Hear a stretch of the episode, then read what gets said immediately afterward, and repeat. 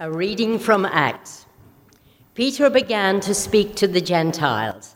I truly understand that God shows no partiality, but in every nation, anyone who fears him and does what is right is acceptable to him.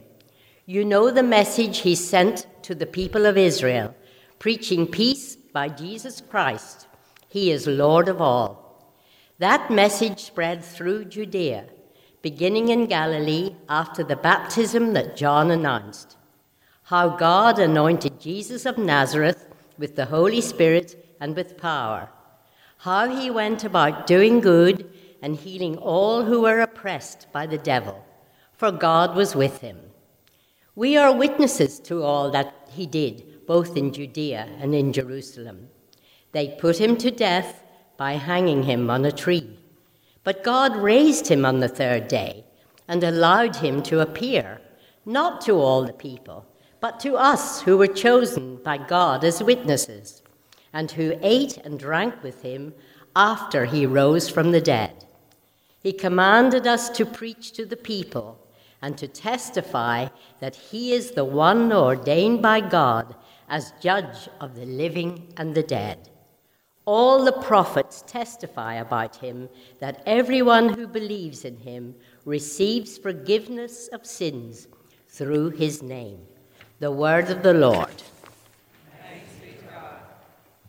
A reading from Corinthians. If for this life only we had hoped in Christ, we are of all people most to be pitied. But in fact, Christ has been raised from the dead, the first fruits of those who have died. For since death came through a human being, the resurrection of the dead has also come through a human being.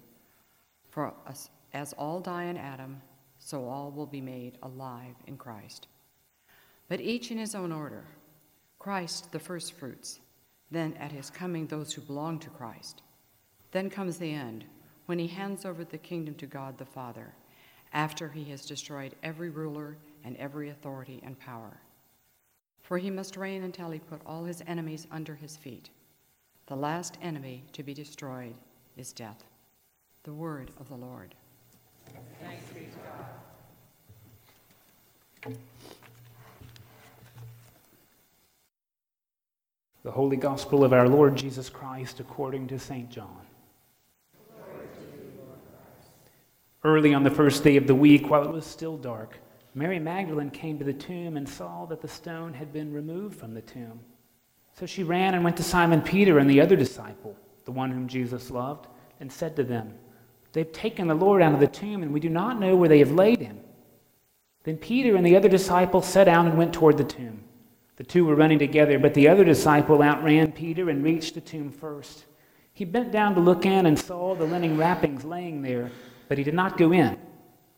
Then Simon Peter came following him and went into the tomb. He saw the linen wrappings lying there and the cloth that had been on Jesus' head, not lying with the linen wrappings, but rolled up in a place by itself. And then the other disciple who reached the tomb first also went in, and he saw and believed. For as yet they did not understand the scripture that he must rise from the dead. And then the other disciples returned to their homes. But Mary stood weeping outside the tomb. As she wept, she bent over to look into the tomb, and she saw two angels in white sitting where the body of Jesus had been lying, one at the head and the other at the feet. They said to her, Woman, why are you weeping? She said to them, They've taken away my Lord, and I do not know where they have laid him. When she'd said this, she turned around and saw Jesus standing there, but she did not know that it was Jesus. Jesus said to her, Woman, why are you weeping? Whom are you looking for? Supposing him to be the gardener, she said to him, Sir, if you have carried him away, tell me where you've laid him, and I will take him away. Jesus said to her, Mary. She turned and said to him, said to him in Hebrew, Rabboni, which means my teacher. Jesus said to her, Do not hold on to me, because I have not yet ascended to the Father. But go to my brothers and say to them, I am ascending to my Father and your Father, to my God and your God. Mary Magdalene went and announced to the disciples, I have seen the Lord. And she told them that he had said these things to her. The Gospel of the Lord.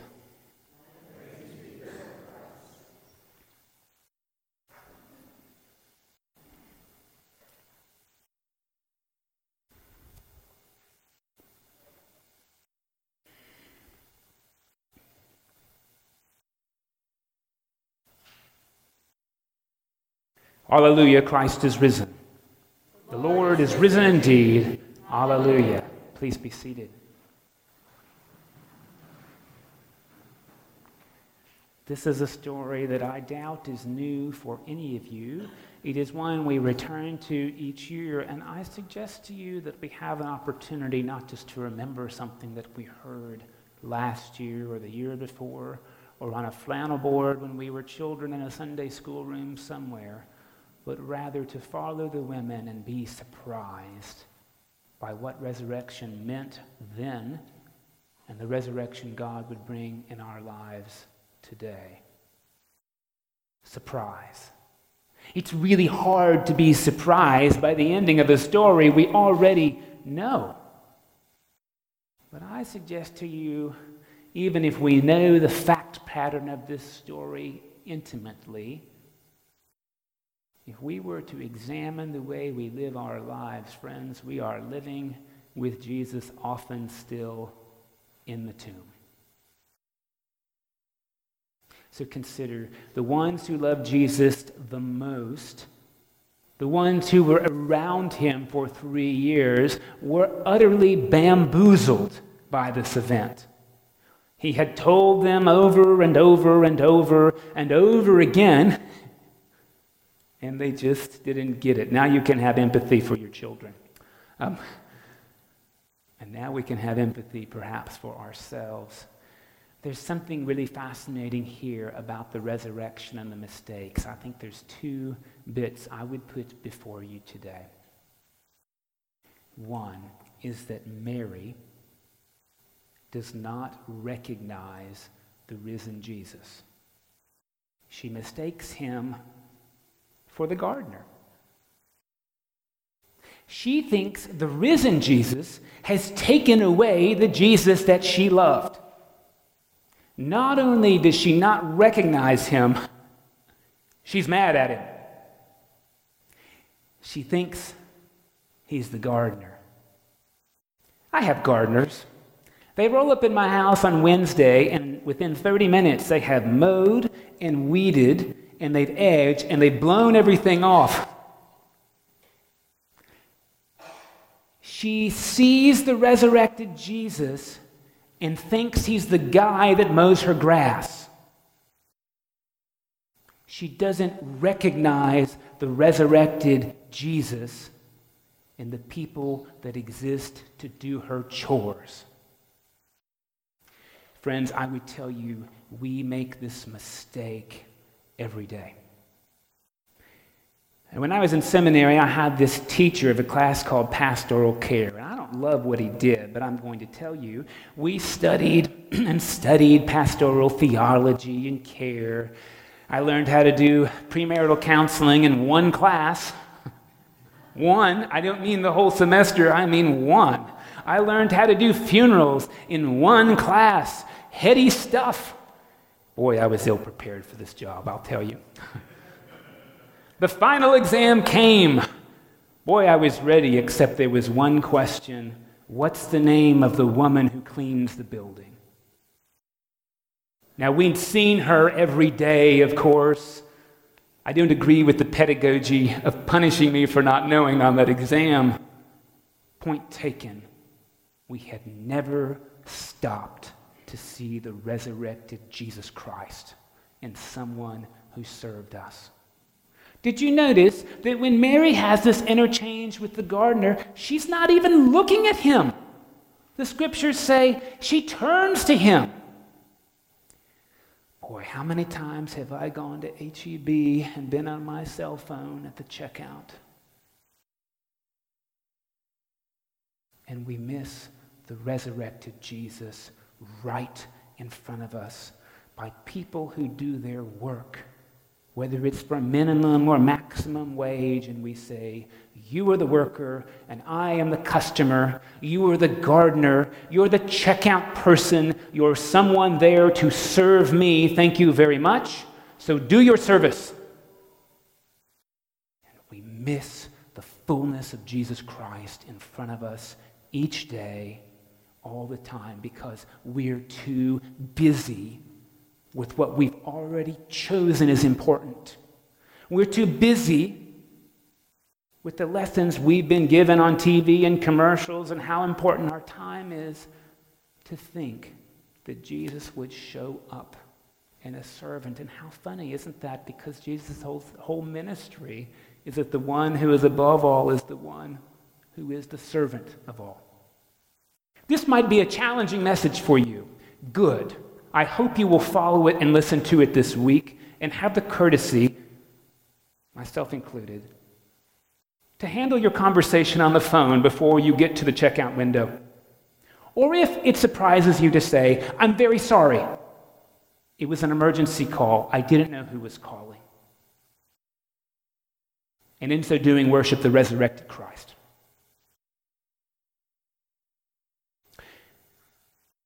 Then there's this other little bit here that Mary does.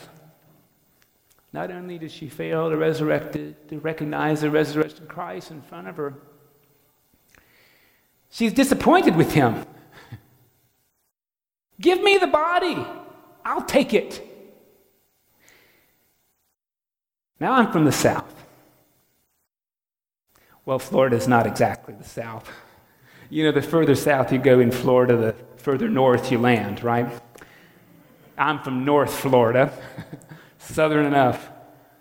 I can't tell you how many people, when I went to seminary, said to me, you know, I've seen many, many good preachers go and get ruined by seminary. So you be careful. Don't let them take your Jesus away from you. Don't let them take your Jesus. So, what did we do? We had to study and learn and write these papers, read these books about the historical Jesus. And golly, a lot of the things I learned about that guy, well, they just were more complicated than I thought.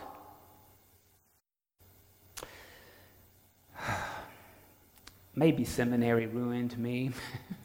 I'll tell you that. It may have ruined me. But I put to you that sometimes the Jesus we hold on to so deeply is the dead one. Mary is not holding. She does not want the resurrected Jesus. She wants the one in the tomb. Did you notice that? Maybe you are already following the resurrected Jesus and not holding on too tightly. Don't you see? Jesus says, Let me go. You can't hold me because I'm bigger than you. Instead, follow me and tell people about what you've seen. But don't think you can hold me and keep my body. Don't hold the dead Jesus in the center of your faith. Follow the living one. Now, what do I mean?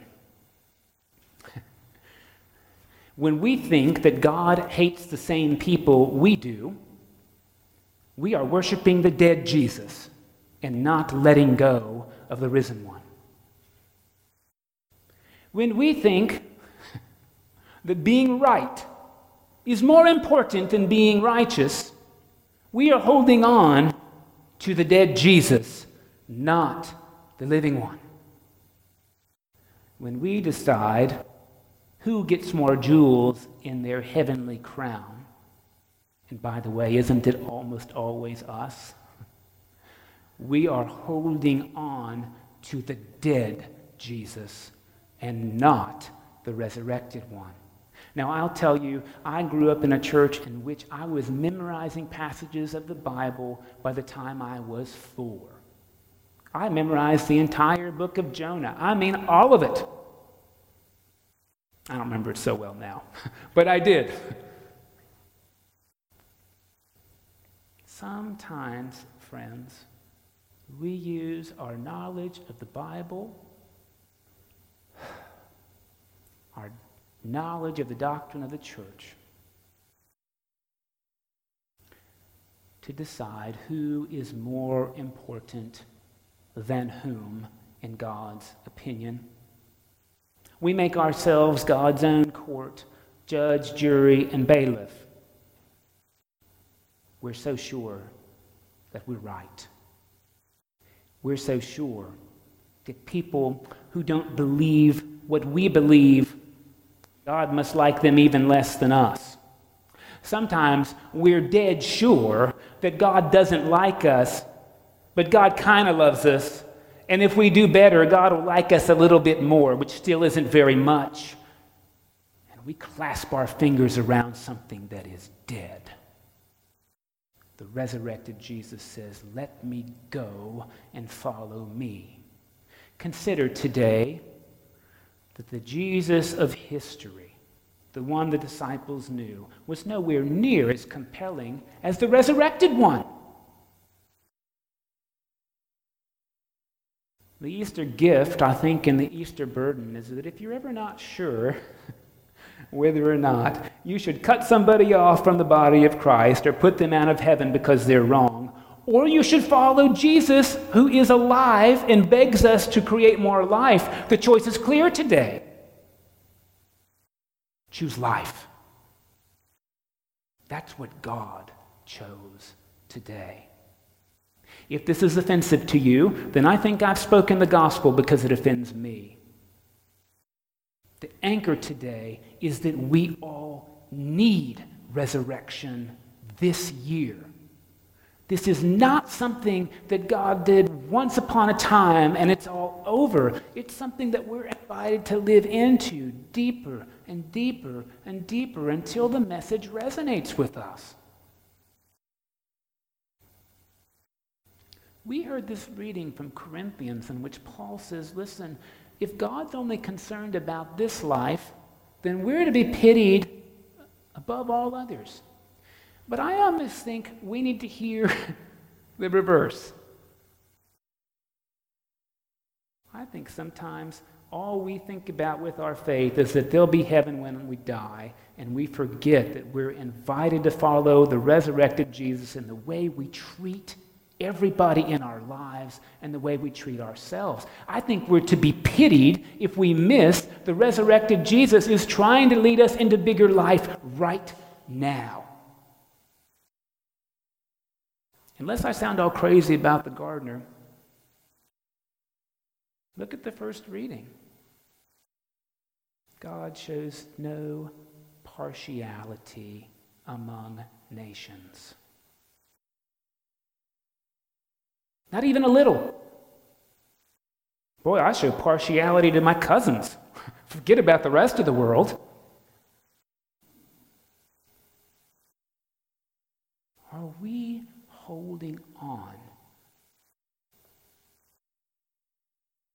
to parts of us that keep us in tombs? Are we willing to take the risk to let go? And follow Jesus into a new and bigger life. Mary doesn't recognize the resurrected Jesus because he's different. He's different. Whether you've resonated with anything I've said this morning or not, I do hope you might resonate with this. God would do something different in your life this Easter. You may not even recognize it as new life, but God would do it for you. Thanks be to God, Easter is not one day, it's 50. and whether it's something I've said or a tomb that you are clutching desperately because the newness of life is scarier than the death you're living in, my prayer for each of us, myself included, is that we would just loosen our grip some over the next 50 days and find not only new life when we die, but new life in ourselves, with our family, with our coworkers, with people we've already judged to be less than us. Hallelujah. Christ is risen. The Lord is risen indeed. Hallelujah.